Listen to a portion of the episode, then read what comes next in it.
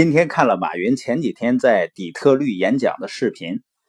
他说他考了3次大学没考上，有一次和5个同学去找一份警察的工作，4个被录取了，他被拒绝了。还有一次呢，他和一个兄弟在酷暑中等了2个半小时，为了能够申请一个当酒店服务生的工作机会。面试以后呢，他的分数远比他兄弟要高，但之后他的兄弟被录取了，他被拒绝了。30年过去了，他那个兄弟仍然在那个酒店的洗衣房工作。还有一次呢，他和24个人一起去肯德基找工作，23个都被录取了，只有马云被拒绝了。你发现我们很多人啊，一遇到拒绝啊或者不顺利啊，就灰心丧气，就开始对自己的生命呢失去控制了。因为他们把控制大权呢让给了一些外在的因素，而如果有可能性思维呢，就可以控制自己生命了。解决问题的方法呢，有的时候可能看似很难，但事实上呢，很多人他只是不愿意尝试，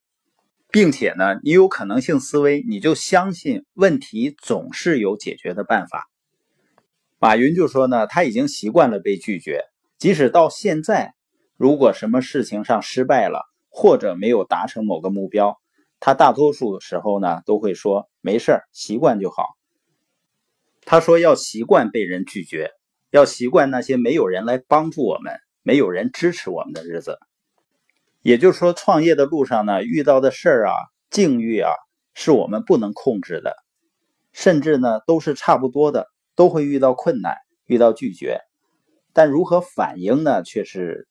你来决定的。有的人呢，把遇到的困难痛苦变成了满腹牢骚，有的人呢，把它吟成诗句。所以呢，我们看到有可能性思维呢，就会接受问题，而且相信呢，每个问题都是短暂的，都是可以解决的，并且每个问题的背后呢，都会隐藏着机会。那样呢，就不会让问题成为我们的借口。接受问题呢，就是有些境况是我们不能控制的，但是它对我们产生的影响是可以选择的。有一次呢，在一个电视节目里啊，一个访问者问诺曼·文森皮尔博士，你在什么地方应用可能性思维呢？诺曼说啊，在我能控制的范围内。他继续说，如果我买了一架飞机，而飞机不幸坠毁，那是我不能控制的。后来呢，苏勒见到了诺曼博士，苏勒对他说啊，我在任何环境都会运用可能性思维。诺曼奇怪地望着他，苏勒解释说，事实上，诺曼博士，就算我们不能控制问题，我们也可以控制自己的应对方式。如果我们在困难中啊、逆境中仍然能控制自己的反应，实际上呢，我们就是控制了问题在我们身上所能产生的影响。你自己决定这个问题对你的影响有多深远。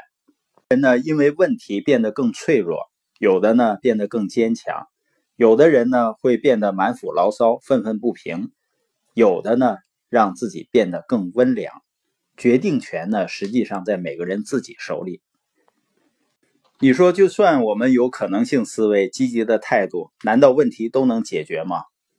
比如说，一个人的腿被锯掉了，那肯定不能让它再长回来，但是你可以装上假肢，不断的锻炼，从而走得更好、更快。这样做呢，其实就是在驾驭问题。可能性思维虽然不敢说是灵丹妙药，